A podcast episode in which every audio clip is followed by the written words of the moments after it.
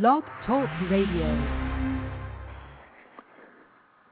Thank you for tuning in to ALR PRA Incorporated Weekly Law Practice Management Radio. ALR PRA Incorporated is a national law practice management agency with offices in DuPage County, Illinois and Orange County, California.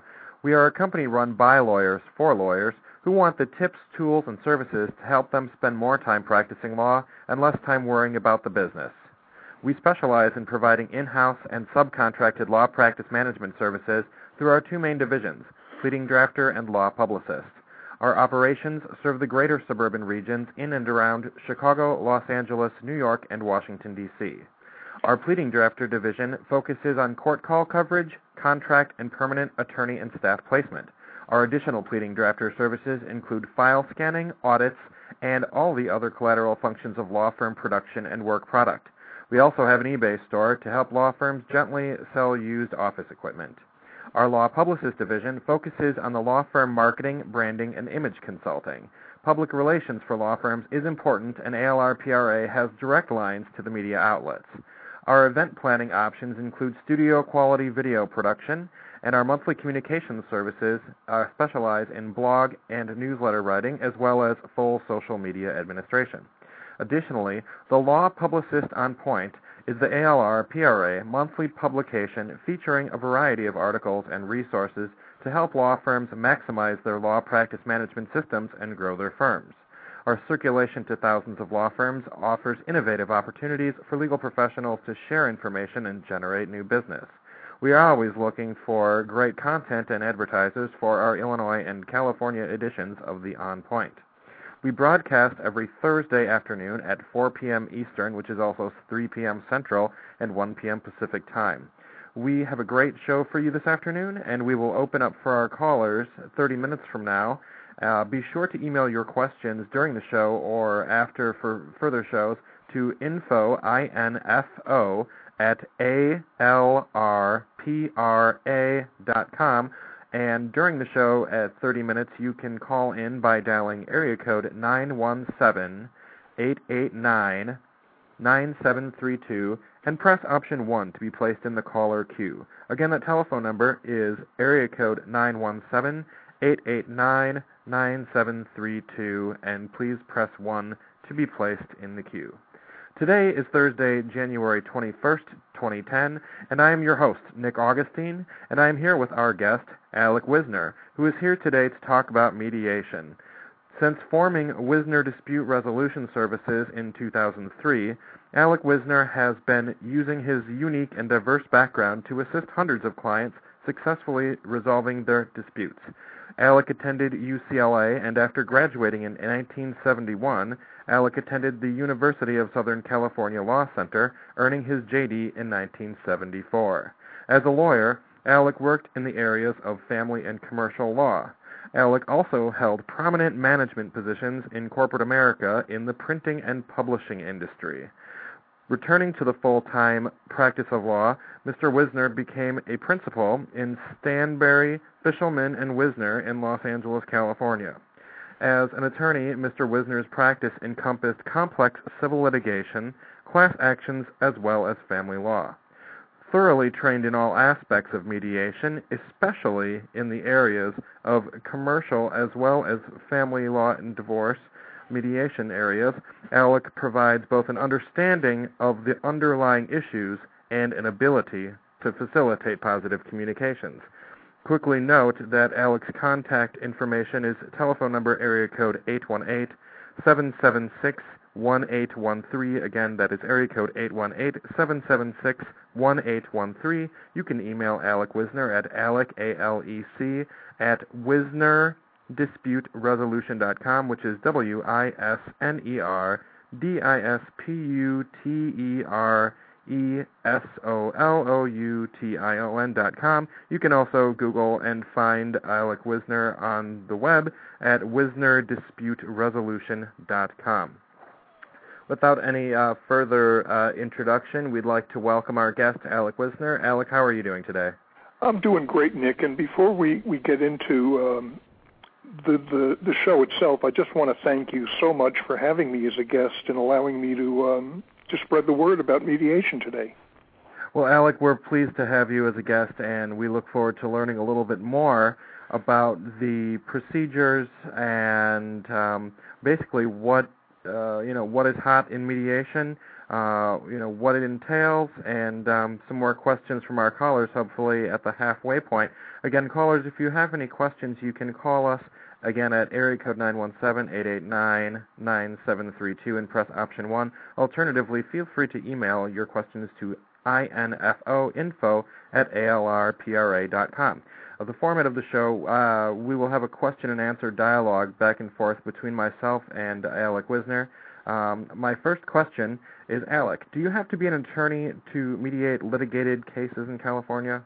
Um, in California, the answer is absolutely not. Um, there are no requirements um, per se to be a mediator in California. Um, you can theoretically walk in off the street and hang up a shingle, but realistically, um, it really depends on the mediation involved. For example, in litigated cases where attorneys are involved, um, realistically, they feel much, much more comfortable when the mediator is also an attorney. And certain types of cases, uh, for example, those involving contracts or insurance issues, that sort of thing, are often um, in fact, I'd say almost always refer to attorney mediators because of the specialized legal knowledge that's required.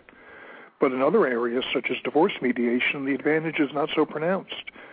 Um, a lot of therapists, for example, um, come into mediation from that direction and have skills that are not legally based but are, are, are just as valuable in, in resolving divorce cases um, areas such as construction. The parties may prefer to have an expert in construction itself, somebody with a strong construction background, um, as opposed to an attorney with a lot less knowledge um, in the field. Hmm. Now, when someone is a mediator and they want to be a mediator in California, for example, do they uh, serve on any other are they on any other boards usually, or uh, members of several you know panels or groups? Um, they can be. They can be. Uh, one of the most popular panels, at least here in Los Angeles County, where I'm located, is um, the Los Angeles Superior Court panel. Now, that panel has two components. There's a pro bono panel, which requires 40 hours of me- basic mediation training, and that's readily available. There's a cost attached to it, which is um, not terribly expensive and uh, that's the only qualification is that you take your training. Um, and that allows you to get pro bono cases, which means you have to provide three free hours after which you can charge uh, whatever your rate is. There's also a party pay panel, which requires you to have successfully com- completed at least 25 mediations, in which case you can charge $150 an hour for the first three hours and then revert to your normal rate. And um, that's highly these panels are highly recommended for the beginning mediators. Now, the more advanced mediators go on to specialized panels. For example, there's AAA, which does um, well, that's the American Arbitration Association, but they also do mediations in very for various industries. Um, there's the Real Estate Board, which does specialized real estate mediation, but they look for very, very specialized qualifications for experience in mediating in those specific fields. There are groups such as JAMS, um, which are composed to a great degree of retired judges uh, who have reputations and have that HON before their names. But they will also accept very experienced mediators onto their panels, and that's very much a case of reputation, uh, peer review, who you are and what you've done, and and that's something that that really it takes years to build up that sort of reputation to get onto those panels.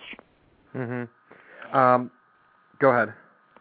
Well, well, that's that's really that's really what what the panel situation is here in Los Angeles. There are national organizations, but in the end, you still have to deal with it in your locality. Um, some mediators do have a national practice, but the truth of the matter is that um, when I've been approached by people here in Los Angeles uh, who know me personally and asked me if I'd be willing, for example, to go to New York to um, to mediate something that I consider relatively minor, I've always turned to them and said, "Well, you know, I think I'd, it'd be wiser for me to recommend a, an excellent mediator in New York mm-hmm. and save you the airfare and the hotel expense that I would have to charge you."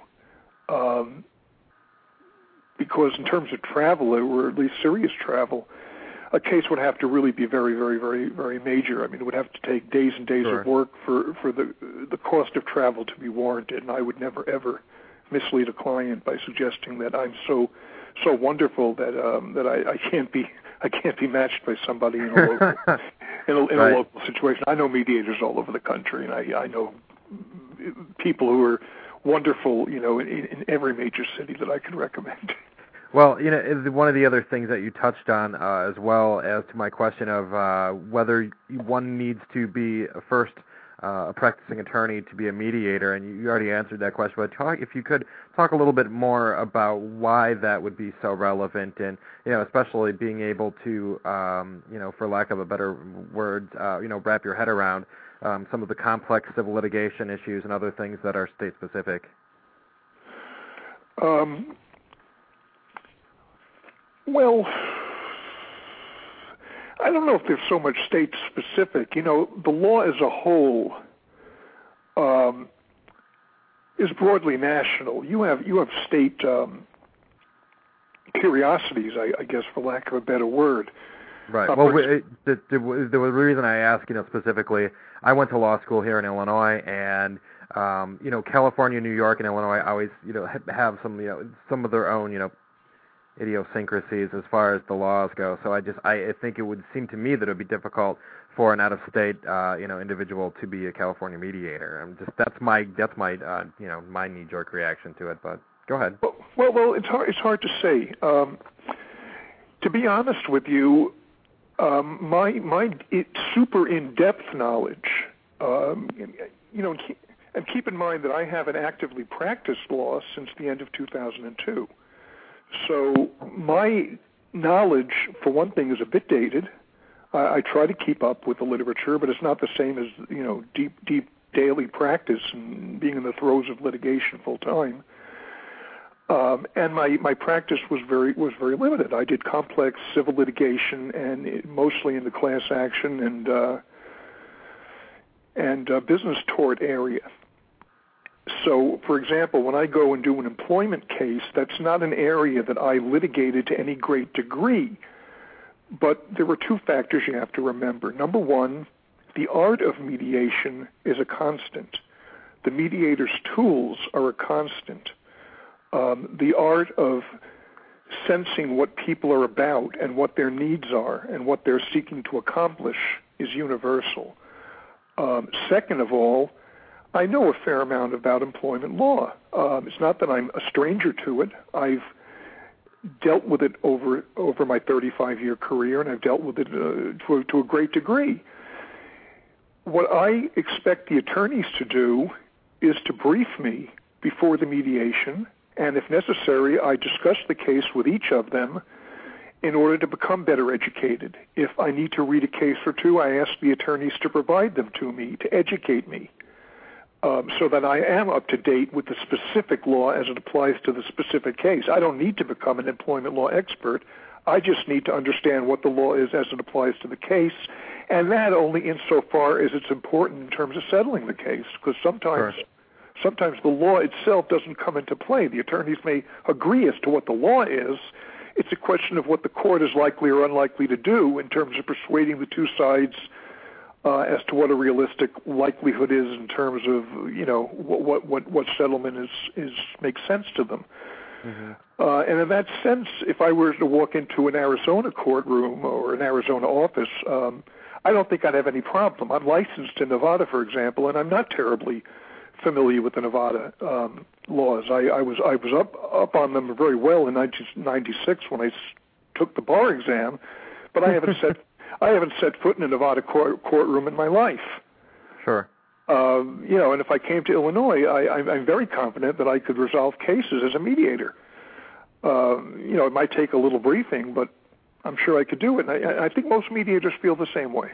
Mm-hmm. Now, do mediators ever seek uh, outside additional help or counsel, or uh, you know, on real complex matters? Is that ever something that happens? Well, outside help on complex matters is very common.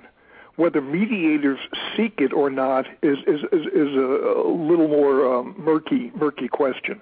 Mm-hmm. Typically, both sides will come to the mediation with their experts in tow. They will already have done their due diligence. Um, if neither side has yet gotten an expert opinion and they're in the dark about something, you know, factual that's crucial to their cases, they're probably not ready to mediate. And in my dealings with them, I will probably have discovered that and, and indicated that the mediation ought to take place after they've gotten that information. But assuming they come in fully prepared and they have their expert reports um, or the information, even if it's not been disclosed to the other side, at least something they can tell me about, uh, that's helpful. Now, to the degree that we proceed with a mediation, for example, and um, let's say we're moving along and an issue comes up that wasn't clear before because of an exchange of information that happens during the mediation. Um, something appears to be in controversy that wasn't aware to, it wasn't clear to anybody before that. And because of that, it becomes apparent that there's an information gap, and neither attorney mm-hmm. is comfortable going forward. Now, personally, I'm not troubled by that because my philosophy is any case can settle at any time, including the very day it's discovered. And I can explain that if you'd like. Sure, go later ahead. On, later on. Well, let me oh, okay. finish this first. Um, but if the attorneys are absolutely unwilling, and I have a lot of tools I use to try to, to convince them otherwise. Are they large blunt ca- objects or? yeah, but, right. But but there are cases when the attorneys are just you know dig their heels in and aren't willing to go forward, and but are willing to settle the case. You know, and I have to do that evaluation myself. What I may do is say, look, rather than you know have you pay me to sit here and you know and, and just go in circles, why don't we adjourn for uh, you know whatever length of time it takes, and we negotiate that out, say two weeks right. or a month or whatever it is, and let's get that information. And if possible, I recommend that they do it jointly to save expenses. If they can agree on a single expert, let's just get the information. If it's factual, let's open up the books um, to each side. Let's just expose the information and not play games and not use subpoenas or discovery. Let's just get it out there so that we can get this mediation, you know, going again. Right. And and that often, you know, breaks the ice, and we move forward pretty quickly. Um, if they have to hire someone, I recommend they do it jointly if possible. Uh, and sometimes with my impetus, you know, it gets them together where there had been a, maybe a little animosity before.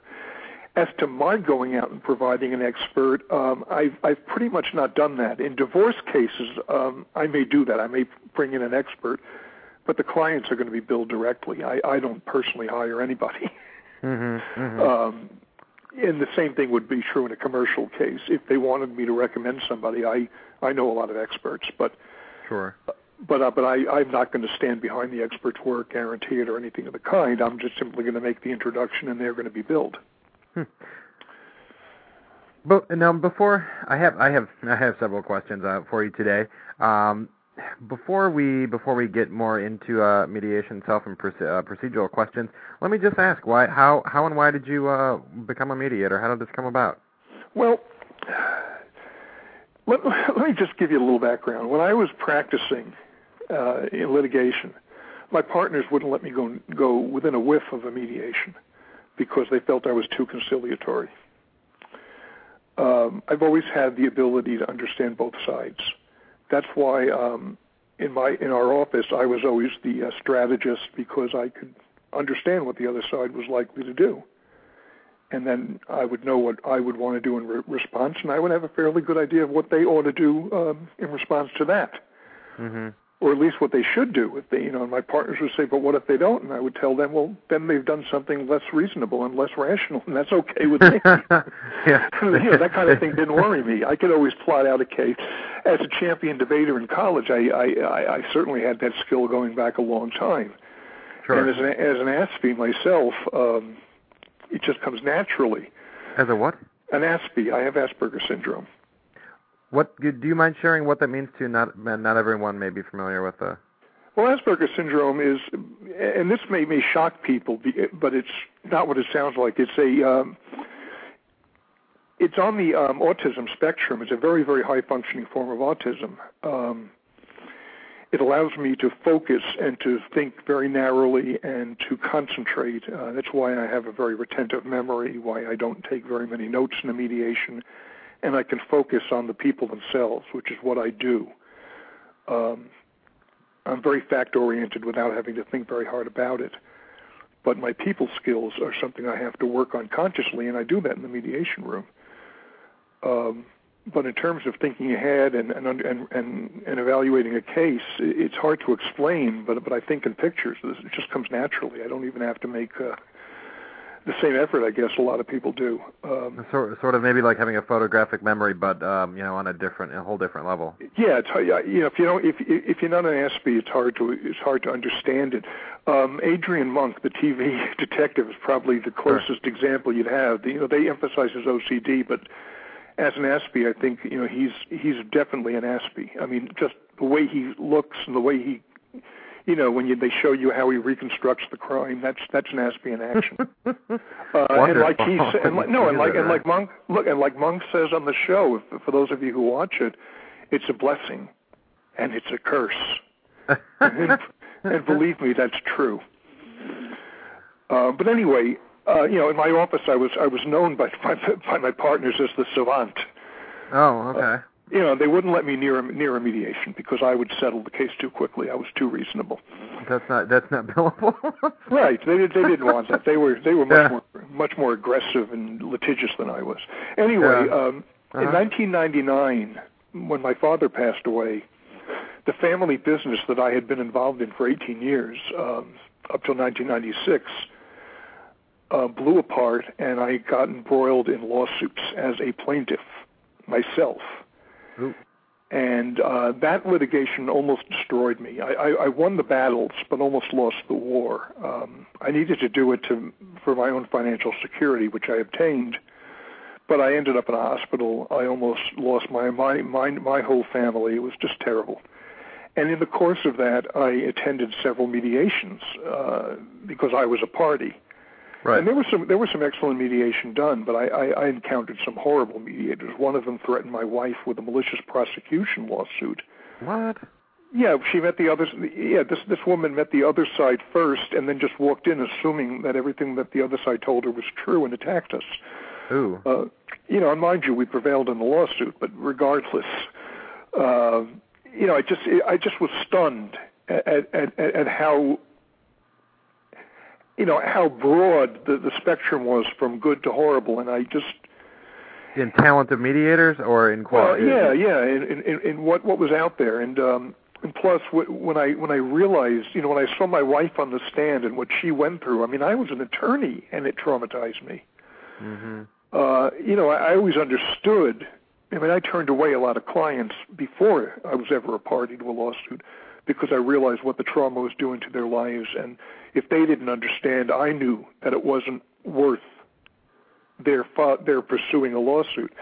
But um, now, when I was in the hospital and again started to recover and get better, um, and I was retired by then. I I I'd retired from my firm for entirely unrelated reasons. Uh, I decided that I, I, I really wanted to help people avoid the horrible things I'd gone through. Uh, and understand, Nick, that I firmly believe you need the litigated possibility to be able to get a mediated solution. Mm-hmm. Nobody will mediate if they if they aren't threatened with lawsuit. Well, there's nothing at issue. Why, you know? That's right. right. But but but having said that, um, I'm so committed to mediation and resolution and getting things settled and behind you uh, I love what I do. Uh, it, I really found my calling in mediation, and I so so love it. It's, um, it's you know it's very true that um, you know I've experienced as well uh, my own personal uh, you know ca- you know cases and things going on affecting you know me or someone a member of my family. And the point when it's but you don't realize how much these things weigh on you until you're at a point where you can cut and let it go, and then you realize the sense of relief you have to get it done. And I think that a lot of attorneys out there um, you know, become blind to the emotional impact that litigation has on the parties. Um, it becomes so. You know, I you know my background in divorce. Um, I you know after a while, you know, nothing struck me as odd or unusual. Things that you know most people are you know really shocked by. So that sounds like you had a very, that that experience then. Well, well, that. Well, let me let me just say this too. Yeah. Uh, I've met very few attorneys who aren't very, very anxious, uh, legitimately, to settle cases, and, not because they want to get them done, because these same attorneys are perfectly willing to go to the mat. They're not going to sell their clients out. Far from it. But but they're compassionate people. Um, almost all of them. I, I've met only one or two attorneys I thought were jerks on that you know on that level.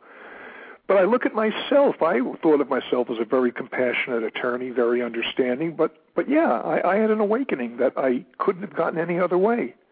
Mm-hmm. I mean, I was you know in, into my fifties be, before that happened. I mean, I'd gone through a lot of life and, and hadn't learned that lesson. And um, you know, I, I one of my strengths in mediation, I think, is my ability to use anecdotes. You know, when I want to make a point rather than confront something that a party is saying, I'll just tell an anecdote and let them draw their own conclusions because I have so many of them, having lived as long as I have.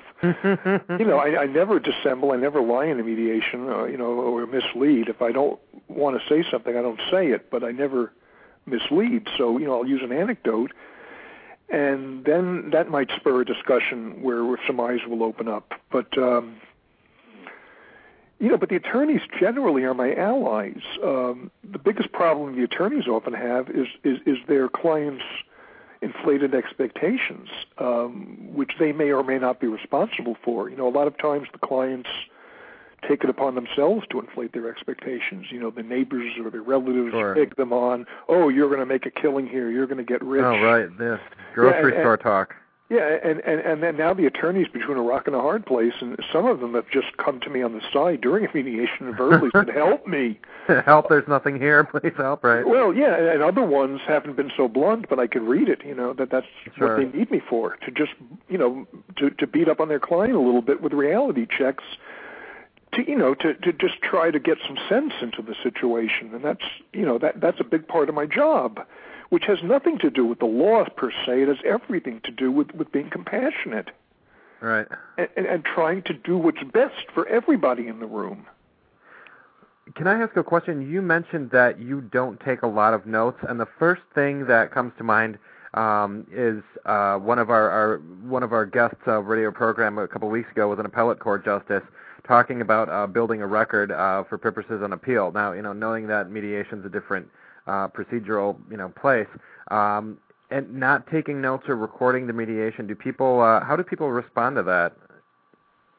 Well, first of all, it, it, it's not their concern. I mean, everybody in the mediation has an absolute right to take whatever notes they'd like. Okay. That's number one. Number two, my notes are not admissible evidence under under the California Evidence Code, Section 819, I believe. Mm-hmm. And my testimony is not admissible evidence for the same reason. We have a strict confidentiality law in California. Uh, there are some some slight exceptions that have been litigated, but by and large, I take a strict stand that unless I'm ordered to do so by a judge, I'm not going to consider revealing anything that went on in a mediation, turning over my notes, or opening my mouth.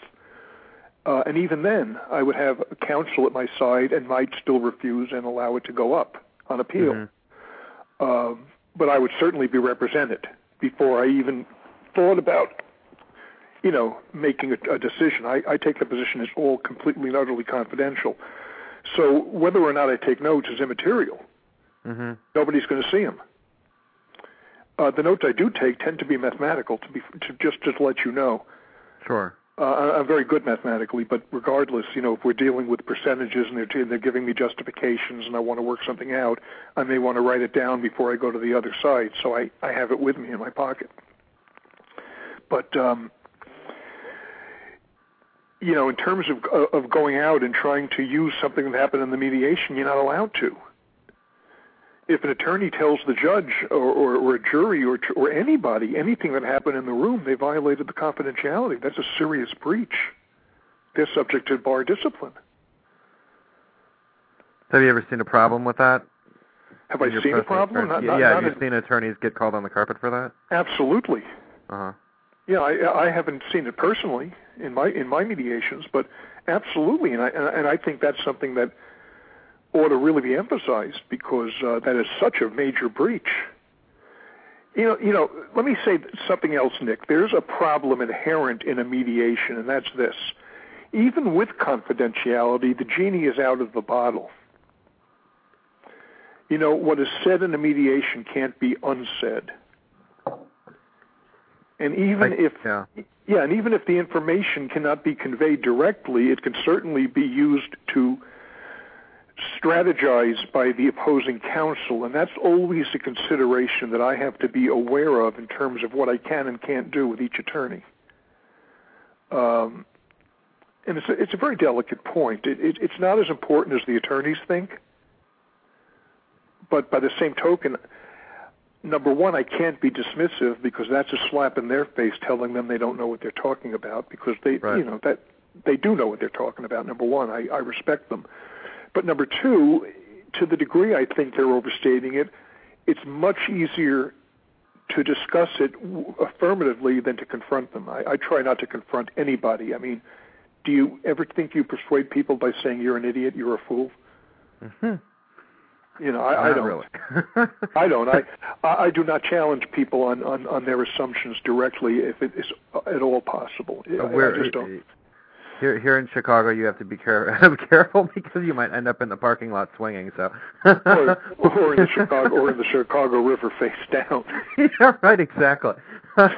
we, yeah, well, you know, our, um, you know, we're not, we're not the, we're not, you know, sometimes I think we're an anomaly, but you know, there's also the East Coast, and um, I know you uh, originally come out of New York, so um, I don't have to explain to you. So um, I, I want to move on to a couple more questions. I want to ask you some procedural questions about mediation in California, and then move on to um, what your professional approaches are. So, um, sure. if I may, first, uh, which cases? And you know, I, I always think in terms of our listeners.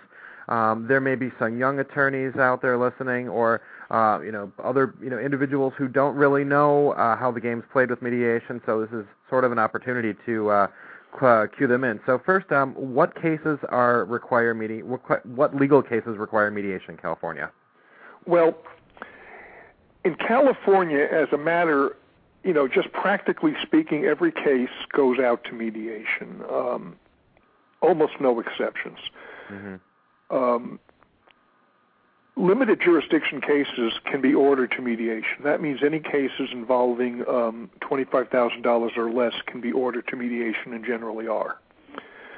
Cases above 25, and, and this is a, this is information that's a few years dated. If the rule has changed, I'm not aware of it. But cases 25,000 and above, last time I checked, could not be ordered to mediation because of I think it's the DARPA law. Um, in any event, they have to be um, referred to mediation, which is a gentle way of ordering to mediation. Sure. Um, and you know, I mean, I, I've been in, in in chambers with judges when I was practicing, where an where where opposing counsel said there's no point in mediating this case uh, because we're not going to give an inch, and the judge said, well, why don't you go into mediation and, and see if that's really the case?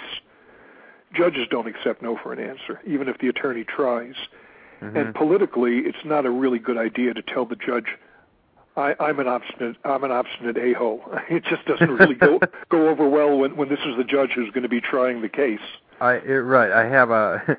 I, I was told um, on a by a judge here in DuPage County that I tried the patience of the court, uh, and I thought about it after a while. And um, yeah, you you you don't want to uh, try the patience of the court on a routine basis. So yeah, it's now, now, now in specialized, right.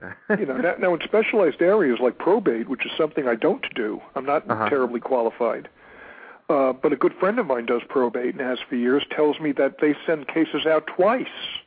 If it fails once, they send them out twice. They just don't Really? want they don't want them in the courtroom. They want them settled. right. Clogs the Um, docket. Right. Divorce cases are sent out routinely to a specialized divorce panel. Um, now, the major cases often are go to private uh, private mediation by the choice of the attorneys. You know, that's that's always an alternative. because when you go to the well, if you go to the pro, pro bono panel, it's the luck of the draw. Mm-hmm.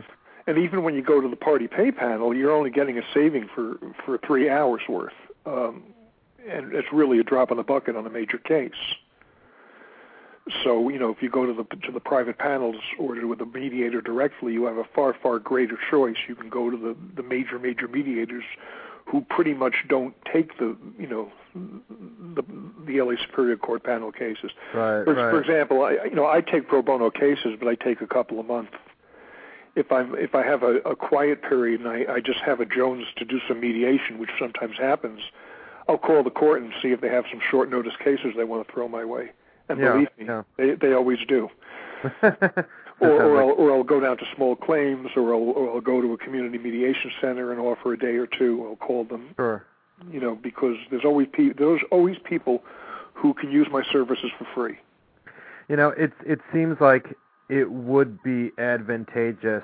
I'm just thinking from a procedure, from well, from a strategy matter, um, that if you know you're going to end up with a, a private mediator, it seems like it would be a good idea to just uh, hire one uh, from the get-go because if you take the pro bono side, what happens if one of the parties really likes one of the suggestions of that individual um, and then you know the private mediator has different opinions. I just could see potential for people getting stuck on uh, one set of scenario, and then you know, uh, sort of ha- you know, uh, in a, in a sense where you'd have to undo uh, someone else's work. It just seems like a good idea. Would you know to go to a private mediator immediately. That's what my gut tells me. Well, well, a lot of people do. You know, the people who are very serious about mediating very serious cases, um, to a great degree, go to go, go the private route right away. Now, when you say from the get-go, that would be from the get-go of when me- they feel mediation is is required. Right. My own opinion is uh, too many too too many um,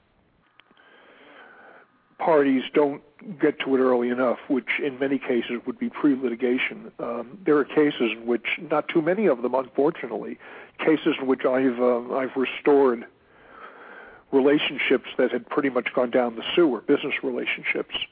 Mm-hmm. Um, and that was pretty, you know, I, I, that's pretty pretty rare because by the time they're deep into litigation, with all of the animosity and the accusations and all the things said, you know, that can't be unsaid, um, irreparable damage is often done just through the litigation process itself.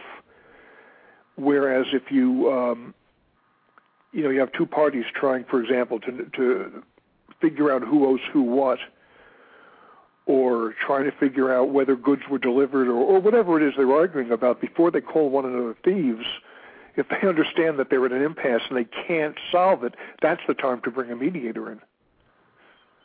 Before Got the it. words are uttered.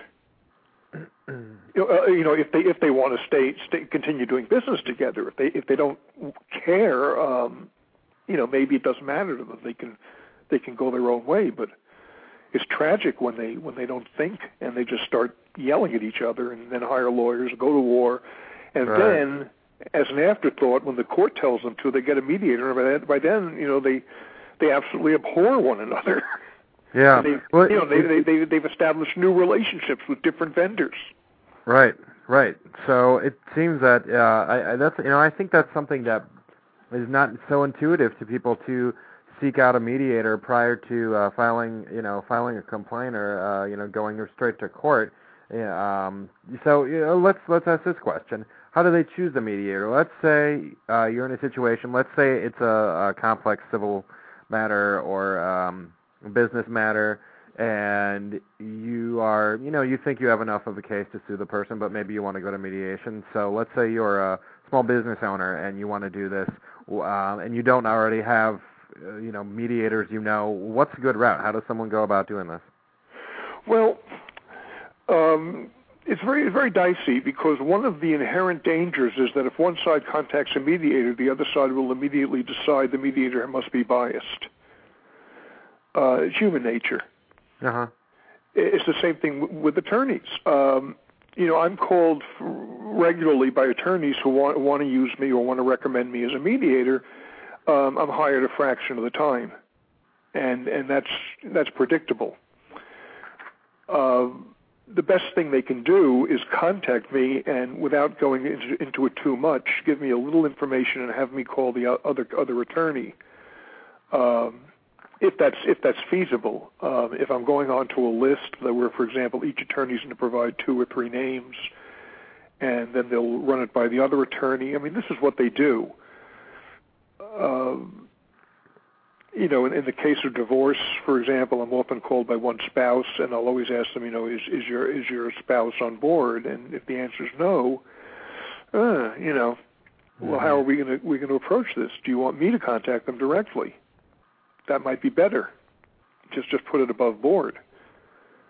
Um, but now, you know, does that spouse have an attorney yet, or no? Would do they have a well, well I, I, of course, I want to know that first. If they have an attorney, Yeah. I can't I can't contact directly. Right. you know that's unethical.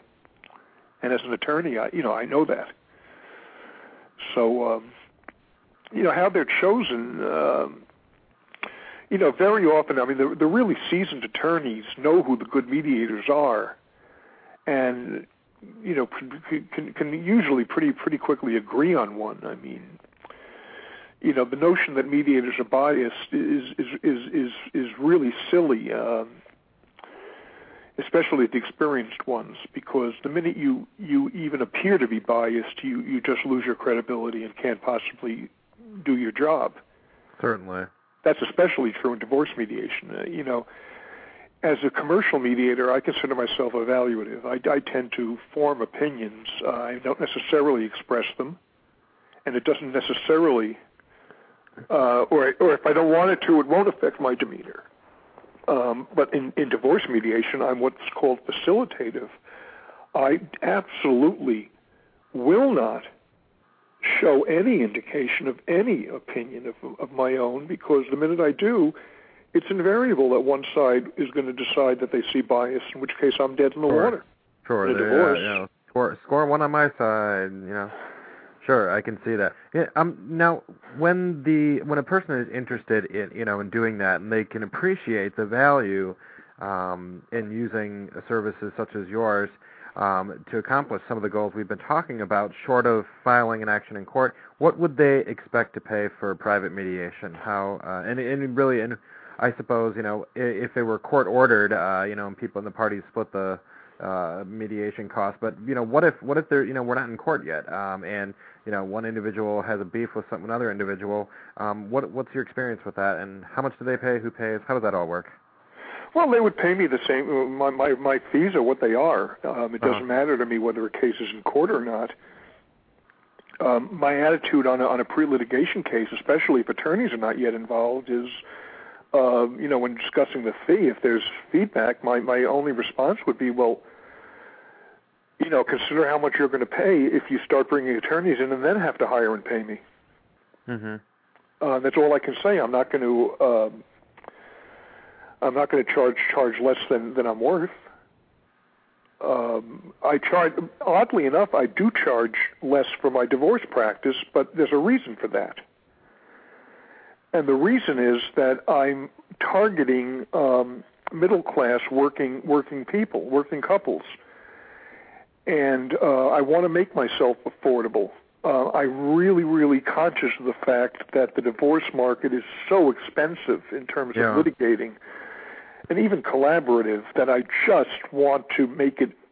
You know, I have a soft spot, just to be frank, and I want I want people who are otherwise priced out of the system to have a chance to get some quality work done and resolve their um, their situation and get on with their lives.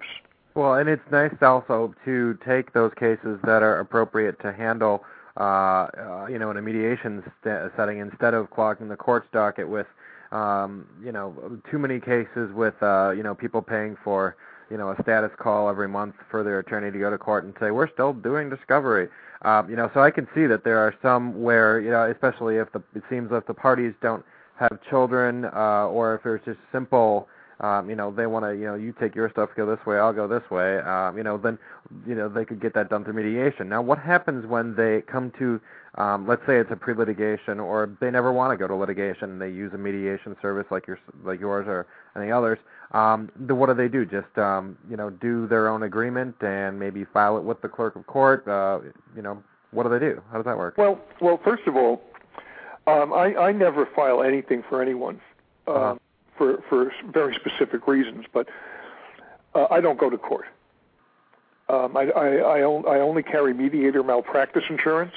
Okay. And that alone prevents me uh, from, you know, just in, uh, for, for the sake of prudence, I will not um, right. go to court. So what, what I do in a divorce situation is I, at the end of the day, will provide a marital settlement agreement, which I believe to be, you know, binding. Uh, mm-hmm. I'm sure I'm sure they are. None of us have ever been. None of them have ever had a problem. So just as they're a divorce attorney, would you do a marital settlement agreement? You know, same same deal, but just coming from the mediator, who's also a lawyer in this case. Right. I'm, I'm qualified to draft it. Uh, you know, right. and and um, it reflects the agreements of the parties. I do it um, much less expensively than an attorney would.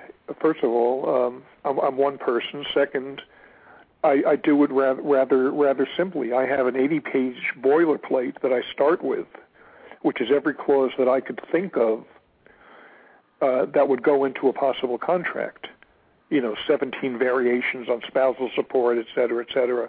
Every possible piece of property, which which means that I don't have to special draft any of that stuff. Right. I just have to do a little cut and pasting and then I can do, I can draft whatever unique things I need to, but that certainly keeps the cost down. Um, and I get it done within a reasonable amount of time, and uh, it, it's it's relatively inexpensive. Uh, you know, when I when I'm done with the divorce, the bill is rarely over five thousand dollars, unless there's a lot of stuff being argued about at great length. Right.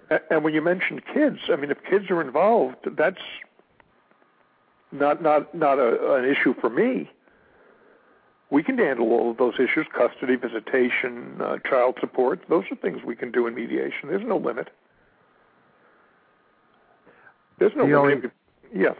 Yeah, I'm just I'm thinking in terms of um, you know different different different states, different motivations. And some states have a have a shared time payer formula where child support's a direct calculation of overnight visits. Other states don't. So, um, I, in my background and experience, just you know, the family law cases where cust- anytime custody is at issue, um, it's just it's very expensive and it takes a very long time. And um, it, it often seems that uh, you know these are kids' college funds that are getting spent on on uh, you know fighting over you know where Billy's sleeping you know two nights a week.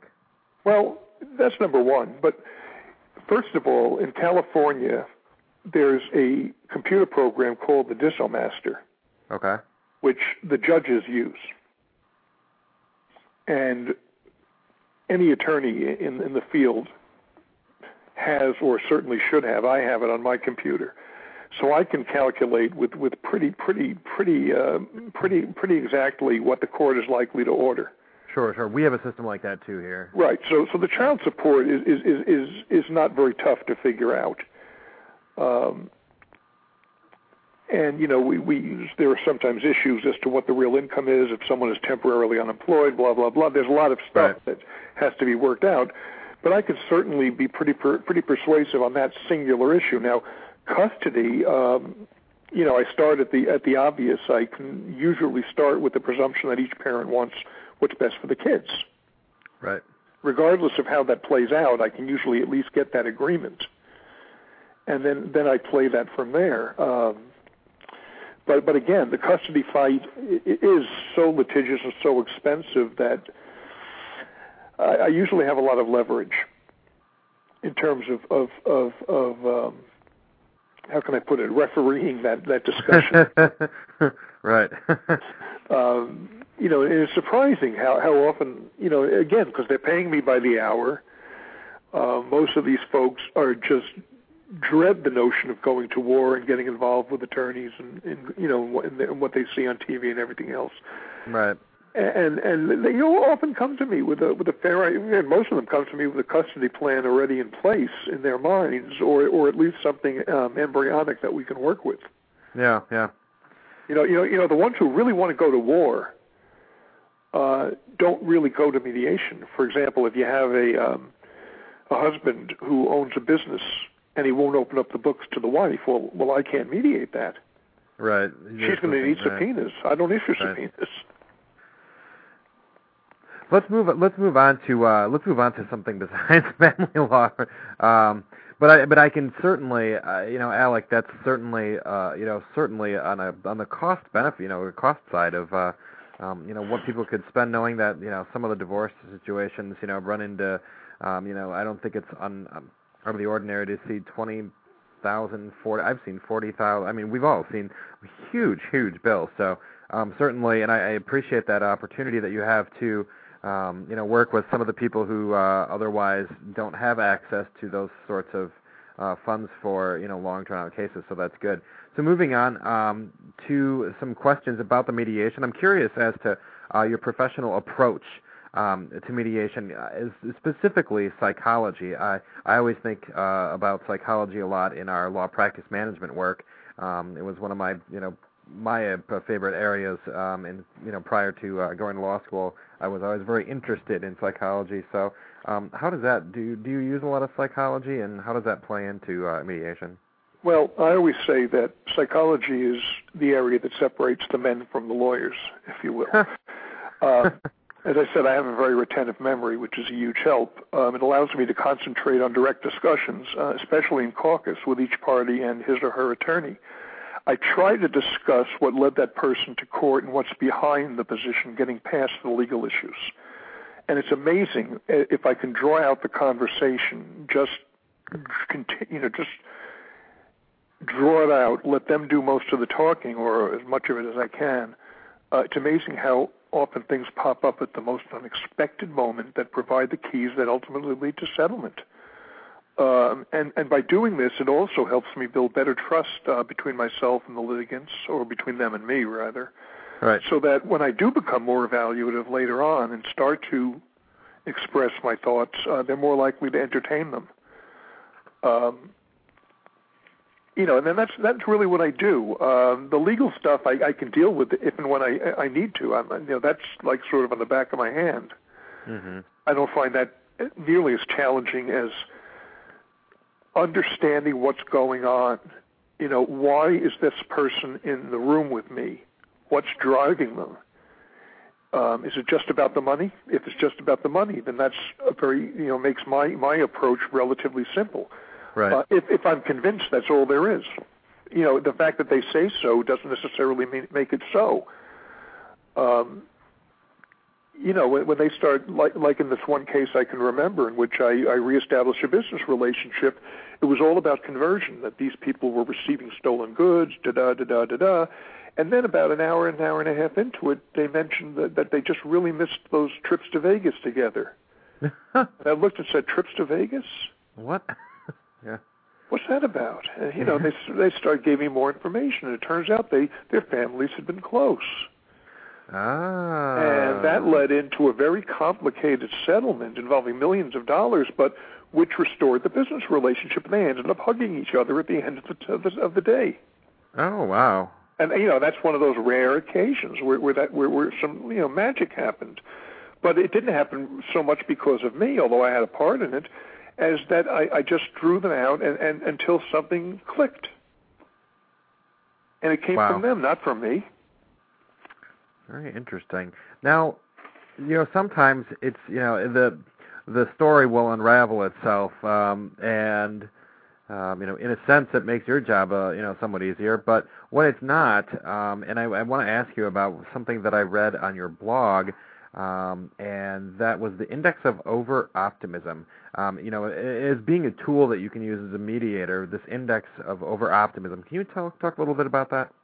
Yeah, um, that's something I've I've been using almost from the start. I didn't really give it a name until until I wrote that blog post when I decided it had to have a name for reference. Everything needs a name, so that's good. Yeah. I like the name. Um, you know, I, I often ask an attorney what they feel their odds are of success. Now, I know from years of practice that there's no such thing as a slam dunk. Slam dunks win 75% of the time, maybe even 80. I've had arguments with lawyers about this. You know, but you you show me a lawyer that's never lost a case they should have won, uh, and I'll show you a lawyer that never went to court. I've certainly won cases I had no business winning. And, you know, if you want to know why I tried them, it's because the other side was so unreasonable that there was no reason not to roll the dice. Right. But I would have settled them in a heartbeat if they'd been given me a chance. Um, when I talk to the lawyers, for example, if, if each of them says it's a coin flip, then the question really is why are they sitting here with me? The answer is because they valued the case at different numbers because if they both valued it at the same number and gave it a 50% chance, then they would settle the case at, at, the value, you know, at half. Uh-huh. Each one would absorb half half of the cost. Um, it's when it's when people dif- disagree on the um, if they agree on the values when they disagree on the percentage. So, for example, if each attorney thinks they have a 60% chance of winning, which is pretty common, uh, that's an index of 120, 60 plus 60. Okay. And at 120, I'm very optimistic. If, if that's the only difference, each one is slightly optimistic. Uh, I can usually be pretty effective in, in, in getting them to, to, to harmonize, to agree on something that works. Where neither one's terribly happy, but but I, you know, it gets the case behind them. Uh, it's when the number goes up. When, for example, each attorney thinks they have a 70% chance, or each attorney thinks they have 75, that I, I know I'm much more challenged because I have to overcome that optimism. Got it. And it's normal for an attorney to be optimistic. They should be. They should be have pride in their work. I had a case recently where each attorney thought they were had a 90% chance of winning. Imagine that. Hmm. No attorney has a 90% chance of winning, in my opinion, but both of these did, uh, according to them. And uh, strangely and not surprisingly, the case didn't settle. I think it has by now, but it didn't settle. Wow, because each attorney thought it was it was money in the bank. Wow. You know, and I use that mentally. I, I never gave it a name, but I'm always curious how the attorneys feel because it gives me a feel for what the atmosphere is and how aggressive I need to be. Sure, sure. Now, do you just ask them? What do you What do you think your chances are? How do you you know What do well, you do? it depends. It depends. Sometimes I ask them. Sometimes I sit them both down and ask them to write it in a scrap of paper and hand it to me, and I don't reveal. I tell them I'm not going to reveal. It. I'm just curious. I love it. That's great. Other times I just talk around it and you know and get get a sense of it. It's just you know that that's just an art. I just play it as I see it. I love it. Um, but, but, you know all, all the tools all the tools tools I use are like that. I you know, there's, there's a mediator here in L.A. named Jeffrey Krivis. He's nationally known, excellent mediator, who wrote a book called Improv- Improvisational Mediation.